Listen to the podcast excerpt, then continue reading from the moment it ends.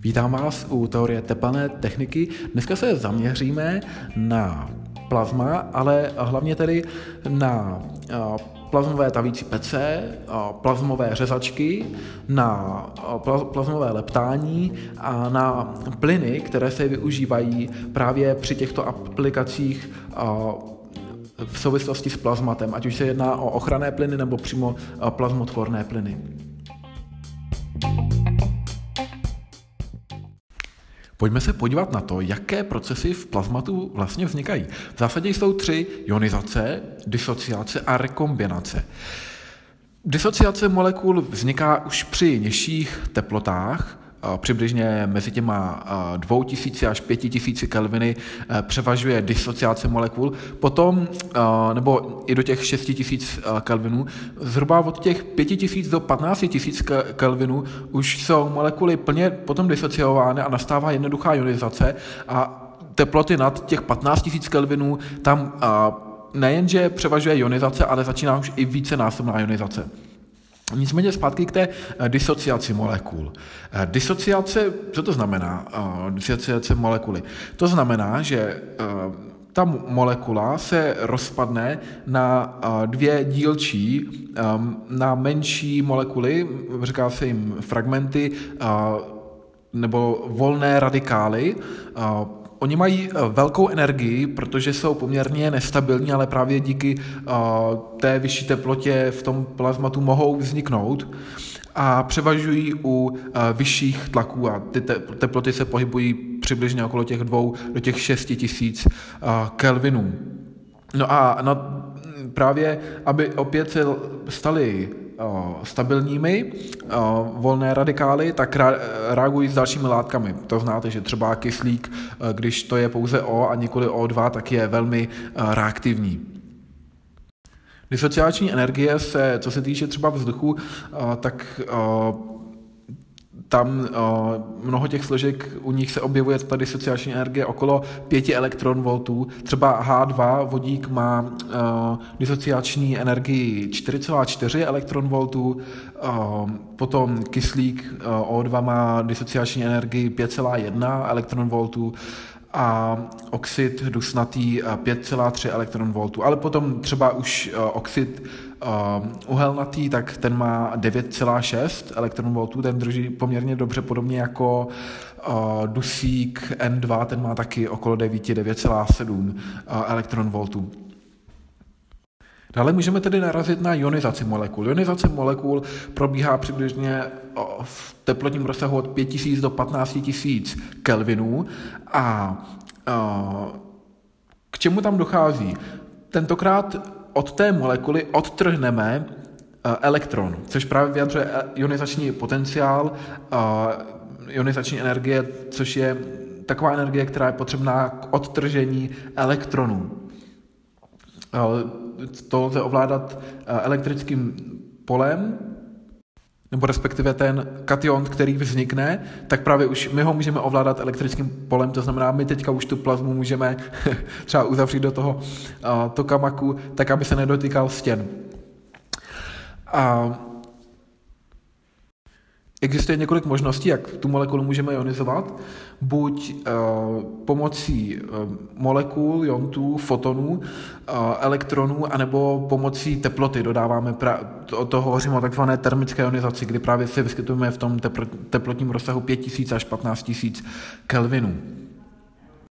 No a na závěr rekombinace. Rekombinace se projevuje na venek, eh, to je většinou ten jev, na který konec konců cílíme třeba při eh, plazmovém řezání, když řežeme, tak tam chceme, aby eh, vznikala vysoká teplota a to vzniká právě díky rekombinaci. Je to totiž opačný proces k ionizaci a při rekombinaci se energie uvolňuje to je ta energie, která byla spotřebovaná na ionizaci. To znamená ionizační energie.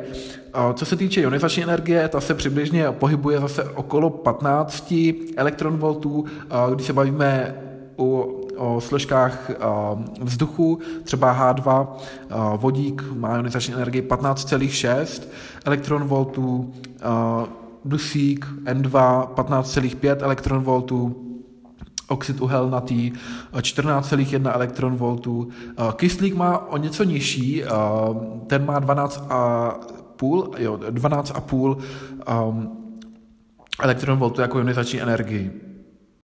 No jak jste si asi všimli, tak třeba takový vzduch je poměrně náročný, co se týče různých probíhajících reakcí v tom plazmatu, třeba při tlaku jednom atmosféry, když budeme neustále zvyšovat tu teplotu, tak tam bude probíhat velmi mnoho dějů.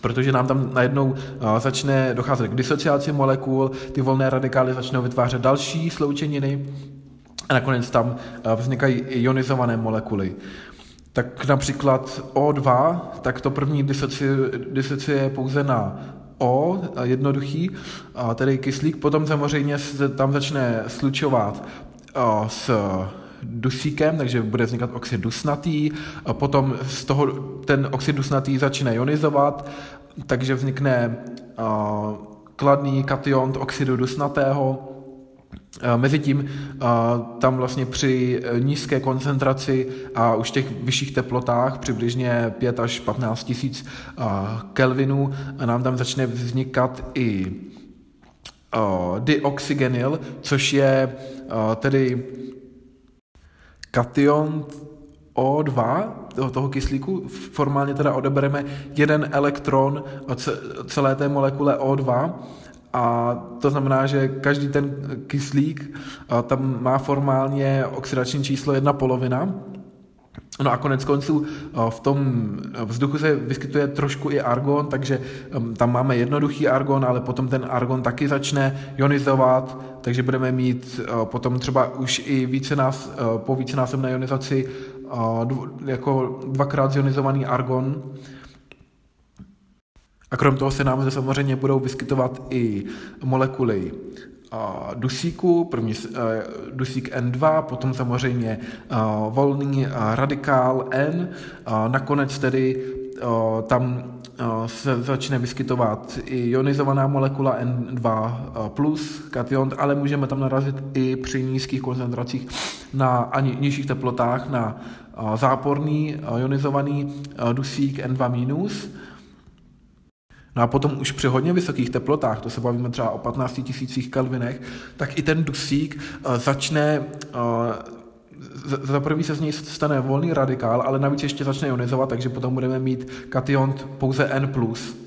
A celou tady tu dobu eh, Samozřejmě, co se týče rostoucí teploty, tak roste i koncentrace elektronů. No a na závěr, to už jste taky možná odhadli, že při těch hodně vysokých teplotách, dejme tomu těch 18 000 kelvinů, tak tam nám začne vznikat už pouze uh, O2+, plus, nebo, nebo O++, aby se to ne, nepletlo s O2+, plus, co by byl, což by byl právě ten dioxygenyl, kdy jsme odebrali jeden elektron té molekule O2, ale tentokrát už máme volný radikál pouze O, jeden e, kyslík, a tomu odebereme dva elektrony, takže to bude e, vícenásobně ionizovaná, ionizovaný atom. Oproti tomu, když srovnáme třeba jenom argon, tak on je to je jako plyn vzácný, čistý, neutrální, bezpečný. Tam s vyšší teplotou akorát bude teda růst počet ionizovaných molekul, takže tam budu mít argon, který bude dvojnásobně ionizovaný, trojnásobně, čtyřnásobně až tedy pětinásobně. Celou tu dobu bude růst koncentrace elek- volných elektronů v plazmě, ale jinak se tam v podstatě nic neděje. Disociace zde tady ani není možná, protože vzhledem k tomu, že je to vzácný plyn, tak netvoří dvojice. Proto se taky používá poměrně často argon jako ochranný plyn, a někdy i jako ten plazmotvorný plyn, právě proto, že nereaguje s dalšíma sloučeninama, protože eh, kdyby tím plazmotvorným plynem byl třeba dusík, tak eh, je zde nebezpečí vzniku oxidu dusnatého, což je jedovatá látka. jedovatý plyn. Ale zase výhoda toho, dusíku je, že tam uh, můžeme uh, využívat i plazmy uh, při nižších teplotách 7000 Kelvinů a uvolňuje větší množství tepla, má vyšší entalpii, uh, má vyšší délku plamene než ostatní plyny. Ještě výhodněji by to šlo třeba u vodíku, tam opravdu nám stačí 5200 Kelvinů na to, aby začalo vznikat plazma, ale zase je potřeba za prvé přivést poměrně vysoké napětí na ten oblouk, 120 V, a co se týče výkonu hořáku, tak vyžaduje 60 kW, což je o 10 víc než třeba argon nebo právě helium, které vyžadují pouze 50 kW. Podobně i dusík N2 vyžaduje také 60 eh, kW, takže sice ty teploty jsou nižší, ale zase eh, potřebují vyšší výkon hořáku. No ale především, co se týče bezpečnosti, tak vodík tady naráží podobně jako, na, jako dusík na eh, nepříjemnost, tentokrát jako ve formě výbušnosti, protože vodík s kyslíkem tvoří výbušnou směs. Nicméně problémem zase třeba argonů nebo helia, vzácných plynů, nereaktivních, je jejich cena. Někdy se to třeba dělá tak, že ten hořák plazmatu je rozdělen na dvě komory. V té první komoře se nachází elektroda, Wolframová elektroda, a okolo ní tedy proudí právě inertní plyn, takže třeba argon, většinou tangenciálně, to se podíváme ještě na ty typy stabilizace, a je to z toho důvodu, že wolframová elektroda při takto vysokých teplotách by mohla reagovat s aktivním plynem, to znamená se vzduchem, s vodíkem, s dusíkem. Takže jedna možnost je používat teda vz, jako vzduch třeba, ale potom ty elektrody musí být z hafnia nebo zirkonia, a nebo je to další možnost právě eh, v, v, té, v té oblasti, kde se nachází elektroda wolframová, tak používat uh, inertního plynu, ale ve chvíli, kdy uh, tam už začíná ten plamen proudit dolů, tak tam ten plamen já můžu dál stabilizovat, kde už se nenachází ta elektroda aktivním plynem, klasickým, takže klidně i vzduchem. Jinak bych rád doplnil, že elektroda nemusí být ani wolframová, ani hafniová, ani zirkoniová. Um, elektrodu můžeme udělat třeba i z mědi uh, a jejich slitin, po případě třeba i z ocely, ale to je potřeba využívat velmi nízké proudy. Uh, řádově uh, žádná celá 0,5 kA až těch 50 kA, až 2 kA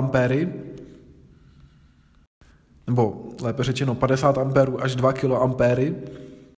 A nebo lze použít grafit, kdy ta grafitová eh, elektroda vydrží vyšší eh, proudy 5 kA až 100 kA, tak někde mezi se právě nachází již zmíněná wolframová elektroda, kdy se ještě Eh, přidává oxid toričitý a tam potom ty proudy se pohybují od toho 1 kA až do 10 kA.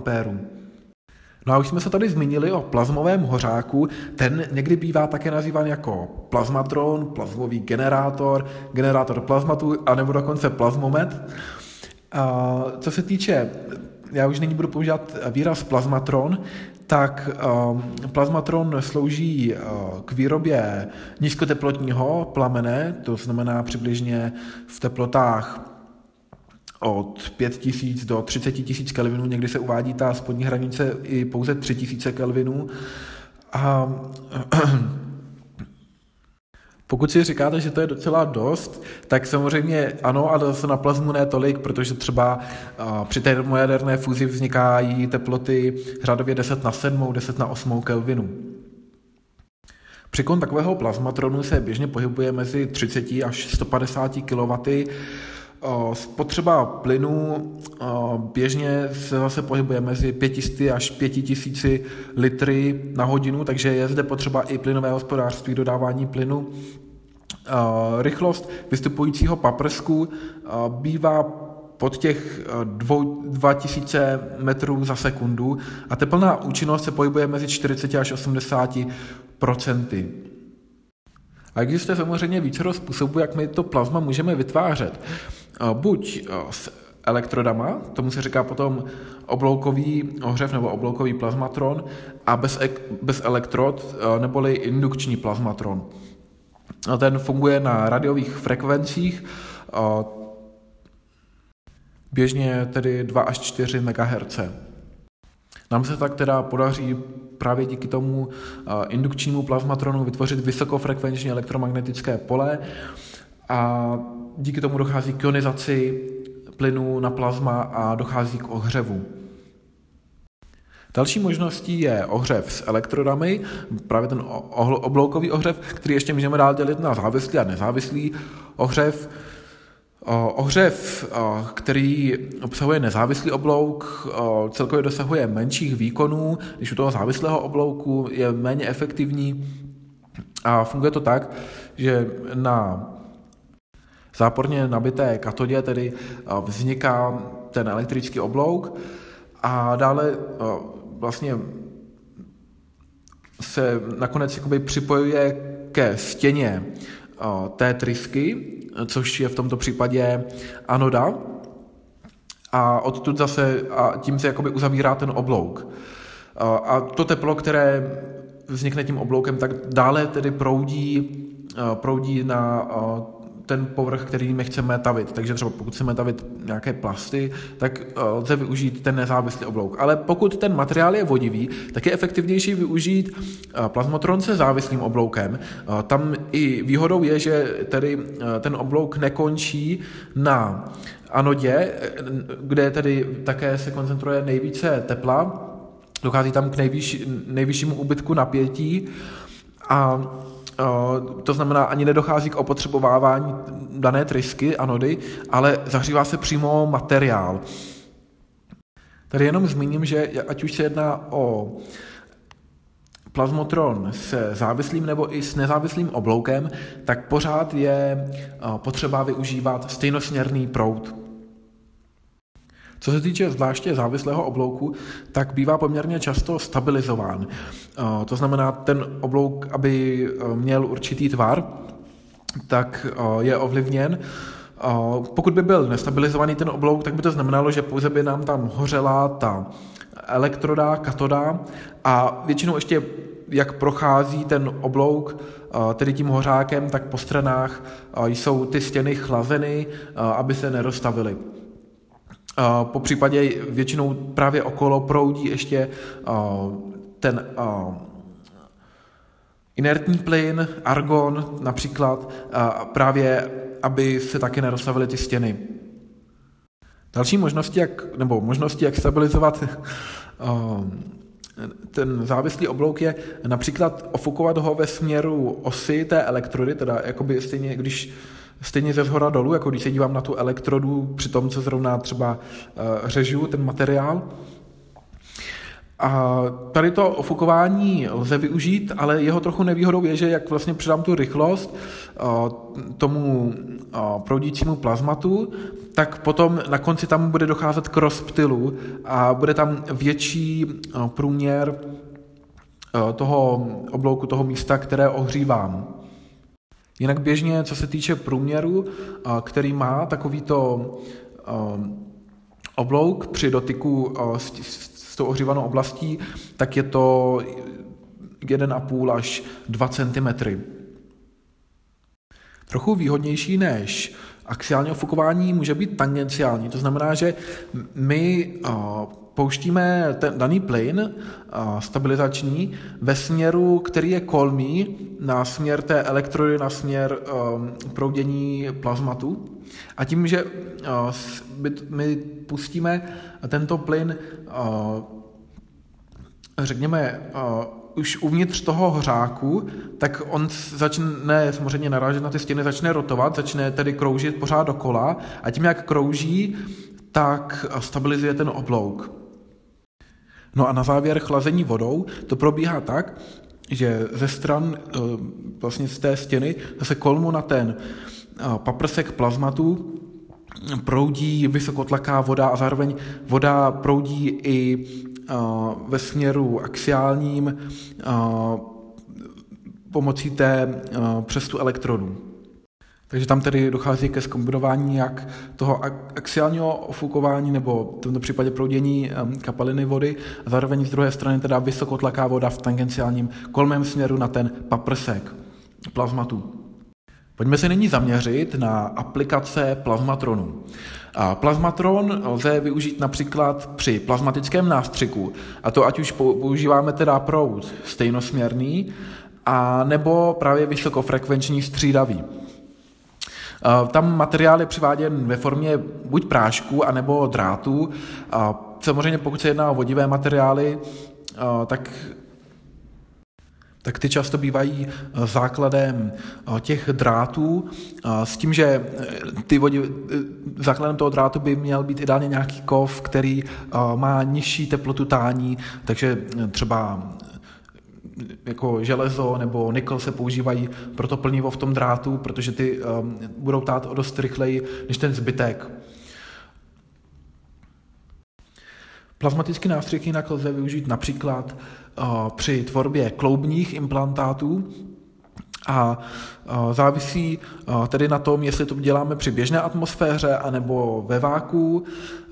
Pro atmosférické Ký plazmatický nástroj se využívá zkrátka APS a pro vakuový VPS, eh, což je tady APS, eh, to bude Atmospheric Plasma Spray a VPS Vacuum Plasma Spray.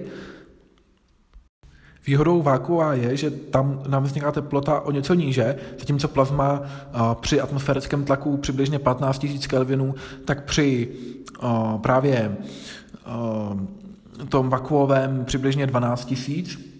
Pokud tedy uvažujeme argon, ale samozřejmě nemusíme používat jenom argon jako právě to médium pro tvorbu plazmatu, ale může to být třeba i helium nebo vodík. Běžný průtok prášku se pohybuje mezi 20, 25 až 150 gramy toho prášku za minutu. To hovoříme teda o případů, kdy ten plazmatický nástřik je uh, při stejnosměrném proudu a pokud bude plazmatický nástřik probíhat při uh, radiové frekvenci 2,4 MHz, tak i ten průtok bude nižší 20 až 50 gramů za minutu. I když tedy tam se to kombinuje, že často třeba ten radiofrekvenční eh, průtok eh, probíhá při vysokou frekven, eh, teda při vakuovém plazmatu a to z toho důvodu, že další výhodou vakuového plazmatu není jenom nižší teplota plazmatu, ale také čistší ten výsledný nástřik, neboť nám tam nevznikají oxidy, nereaguje nám to s kyslíkem, s dalšíma plynama, které bychom tady našli jako aktivní plyny toho vzduchu. A jak to přibližně vypadá, to zařízení? Tak zase tady máme plazmatron na jedné straně katodu, ale ta anoda je tvořena samotnou tryskou, takže je to ten nezávislý oblouk. Na závěr, kdy nám tam ta plazma šlehá ven, tak máme ještě zásobník prášku, kdy, nebo po případě toho drátu, kdy ten prášek tedy eh, vylétá potom ven společně s plazmou a dopadá na ten povrch eh, a je zároveň ten natavován, takže my tam můžeme na ten povrch nanést. A to nemusí být jenom keramika, někdy se to používá třeba i pro litiny, takže třeba šedou litinu můžeme nanést na ten substrát, což může být třeba ocel. Co se týče radiofrekvenčního indukčního plazmatického nástřiku, tak ten se využívá hlavně pro keramiku a kompozitiskovou matricí. Pro kovy se využívá spíše stejnosměrného, tedy toho plazmatického nástřiku s nezávislým obloukem. Tady ty frekvence se opravdu pohybují od těch 2 do 4 MHz. Pokud používáme nebo uvažujeme příkon 35 až 150 kW. Výhody radiofrekvenčního plazmatu jsou za prvé velký objem, který tím zasáhneme, to znamená, eh, ohříváme větší část. Ono i eh, tam je poměrně široký rozptyl, průměr toho rozptylu je asi 80 až 100 mm. Oproti tomu u té stejnosměrné plazmy ten nástřik má rozptyl 15 až 20 mm, takže určitě tady ten je větší a musí se s tím potom i počítat při tom nanášení těch materiálů.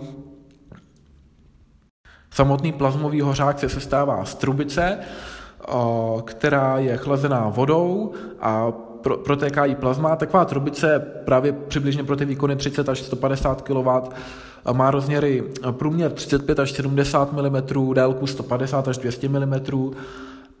Jinak, samozřejmě jedná se o světlost, to znamená vnitřní průměr té trubky.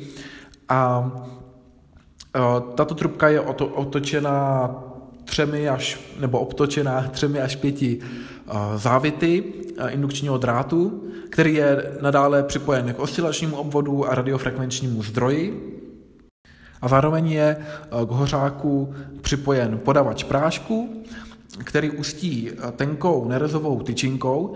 A pozor, tady ta tyčinka musí být umístěna mezi, vlastně v oblasti mezi těma v té oblasti, kde jsou okolo té trubky obtočeny právě závity toho indukčního drátu. Protože kdybychom tu tyčinku udělali moc krátkou, takže ona by končila, my bychom ji uřízli a ještě by chvíli tam trvala ta trubice, ale už by tam nebyla ta malá trubička, tyčinka nerezová, kterou bude proudit ten prášek, tak eh, on, on by ten prášek začal proudit ještě dřív, než by procházel oblastí, kde se indukuje elektromagnetické pole. No a ten prášek by se mohl jakoby roz, eh, rozmístit, eh, rozlítnout v oblasti té trubky a, nenatav, a vlastně by se, by se potom nedostalo ho tolik ven. Mohl by se tam nějak koncentrovat, což nechceme. A naopak, kdybych udělal tu tyčinku nerezovou, kterou bude procházet ten prášek, Um, kdy, kdybych tu energetickou tyčinku udělal moc dlouhou, takže by už přesáhla tu oblast, kde se nacházejí uh, právě, kde se nachází ten indukční drát, se v podstatě nachází ta cívka. Kdyby, kdybych, kdybych ji udělal moc dlouhou, takže by to přesáhlo už tuhle oblast, tak potom zase je zbytečně dlouhá ta tyčinka a ona samozřejmě uh, bude ochlazovat ten prášek uvnitř, než když ten prášek poletí jako a bude přímo v té oblasti a nebude, to, ta tyčinka nebude stínit to působení elektromagnetického pole indukčního drátu. Ve chvíli, kdy už tam samozřejmě ta tyčinka nebude, když tam bude už proudit jenom ten prášek a přenosový plyn. To je zase, když už se dostáváme k plynům, tak u vysokofrekvenčního plazmatického nástřiku můžeme narazit na tři plyny. Narazíme tam na plyn stínící, který proudí obecně v celé té trubici, chrání právě ty stěny před tím, aby tály. Často to je právě třeba ten argon. Potom tady máme plyn, který je dodáván společně s tím práškem, tak aby prostě ten prášek tam dobře proudil, aby se to neucpávalo, tak s ním proudí i plyn. A zároveň tam máme ještě plyn, který je tam dodává navíc, a což je plazmový plyn, z kterého tady bude vznikat plazma. No a tady ty všechny tři plyny se právě v tom plazmovém hořáku smísí a dále již pokračuje, ven se dostávají teda samozřejmě všechny dochází k natavení těch zrn a k nástřiku na substrát. Když to máme vlastně dál, eh, my tam máme vycházející trysku toho hořáku, která je vodou chlazená, protože tam eh, dochází k vysokým teplotám a je napojená, napojená zároveň na vakuovou komoru, takže musí být i velmi těsná. Eh, co se týče té vakuové komory, tak uvnitř právě bychom našli nějaký ten substrát. Většinou je potřeba posouvat s tím substrátem, aby tedy došlo k tomu nástřiku na všech místech. Takže potom tam vedle je třeba nějaký robot, manipulátor toho substrátu. A, a, a, a co se týče samotné té vakové komory, tak je vytvořená z dvojité nerez stěny, zase musí být vodou chlazená. No a potom dále ještě z té vakové komory musí přirozeně odcházet další trubice, kterou odchází ten plyn, který jsme tam dostali, aby tam nebyl potom moc vysoký ten tlak, aby to bylo vakuum. A ten plyn, to znamená ten plyn potom smíšený, tak ten se odvádí a čistí dál. No a jinak, když byste se nachomítli takhle okolo uh, radiofrekvenčního plazmatického hořáku, tak byste tam asi ještě našli i kontrolní konzoli, uh, která nejenom, že tam je z bezpečnostních důvodů, ale ona sleduje tlak ve vakuové komoře a taky uh, někde tam je vidět Eh, rychlost proudění, a ne, teďka nemyslím jenom eh, proudění samozřejmě plazmatu, plynu, ale taky tam uvidíte i proudění eh, chladící vody té kapaliny, jak moc se tedy ochlazuje ta vycházející tryska hořáků. Pojďme se nyní podívat na plazmové tavící pece. Plazmové tavící pece asi nepoužijete jen tak pro obyčejnou uh, slitinu kov, uh, spíše pro vysoce jakostní ocely a opravdu speciální slitiny s vysokým uh, bodem tání. Zdrojem tepla je opět plazmatron a nyní záleží jaký. Buď ty plazmové tavící pece budou nejspíše podobné těm obloukovým pecím, to je asi většina, kdy místo elektrod se využívá právě ten plazmatron a začne to natavovat, teďka myslím stejnosměrný plazmatron. Tady se setkáte s tím, že se využívá tedy tří plazmatronů a, a využíváme vlastně i trojfázového napětí, s tím, že ale my, protože potřebujeme stejnosměrný proud, tak nechceme záporné hodnoty napětí. Máme dvě možnosti, buď to usměrnit usměrňovacíma diodama, anebo uh, tam ještě přivádět uh, menší uh, stejnosměrné napětí a já vlastně to všechno zvednu, jakoby, když připočtu k tomu střídavému napětí to stejnosměrné, tak to zvednu tak, aby tam vlastně nemohlo vznikat záporné napětí. Ale bude pořád střídavé. No a nebo je druhá možnost využít uh, protavení indukční radiofrekvenční ohřev a to se zase podobá spíš elektronovým pecím, kde akorát to elektronové dělo je nahrazeno tím plazmatronem. No a pojďme se nyní podívat na plazmové řezání. Co se týče plazmového řezání, tak o, tam může vznikat jak oblouk závislý, tak i nezávislý. První totiž vznikne takzvaný pilotní oblouk mezi tryskou a kanodo, katodou. A e, tento pilotní oblouk připraví dráhu mezi e, tím plazmatronem nebo teda tento pilotní oblouk právě mezi tou tryskou a katodou je pouze zkušební, a i, ale už i tím prochází tedy proud a, a tento oblouk a, teda trvá do té, doby, do té chvíle, než my se dotkneme materiálu a, a když ho zapálíme, tak už začne vznikat ten závislý oblouk. Z čehož ale taky plyne, že ze začátku, než my zapálíme nebo zač- ten závislý oblouk, tak se opotřebovává tryska, protože na ní hoří nebo se ukončuje ten nezávislý oblouk plazmatu. A proto je vždycky po určité době potřeba trysku u plazmového řezání vyměnit. A taky je tady hezky vidět, že závisí potom na počtu startů, než zapálíte tu elektrodu, spíš než potom na délce toho řezání, co se týče zatěžování té trysky. Jinak teda samozřejmě tím, že my se dotkneme daného předmětu, tak je automaticky zvýšen potom výkon hlavního oblouku a ještě se zvýší rekombinace částic, to znamená, kdy se vracejí zpátky z ionizovaného stavu a uvolňují právě tuto energii.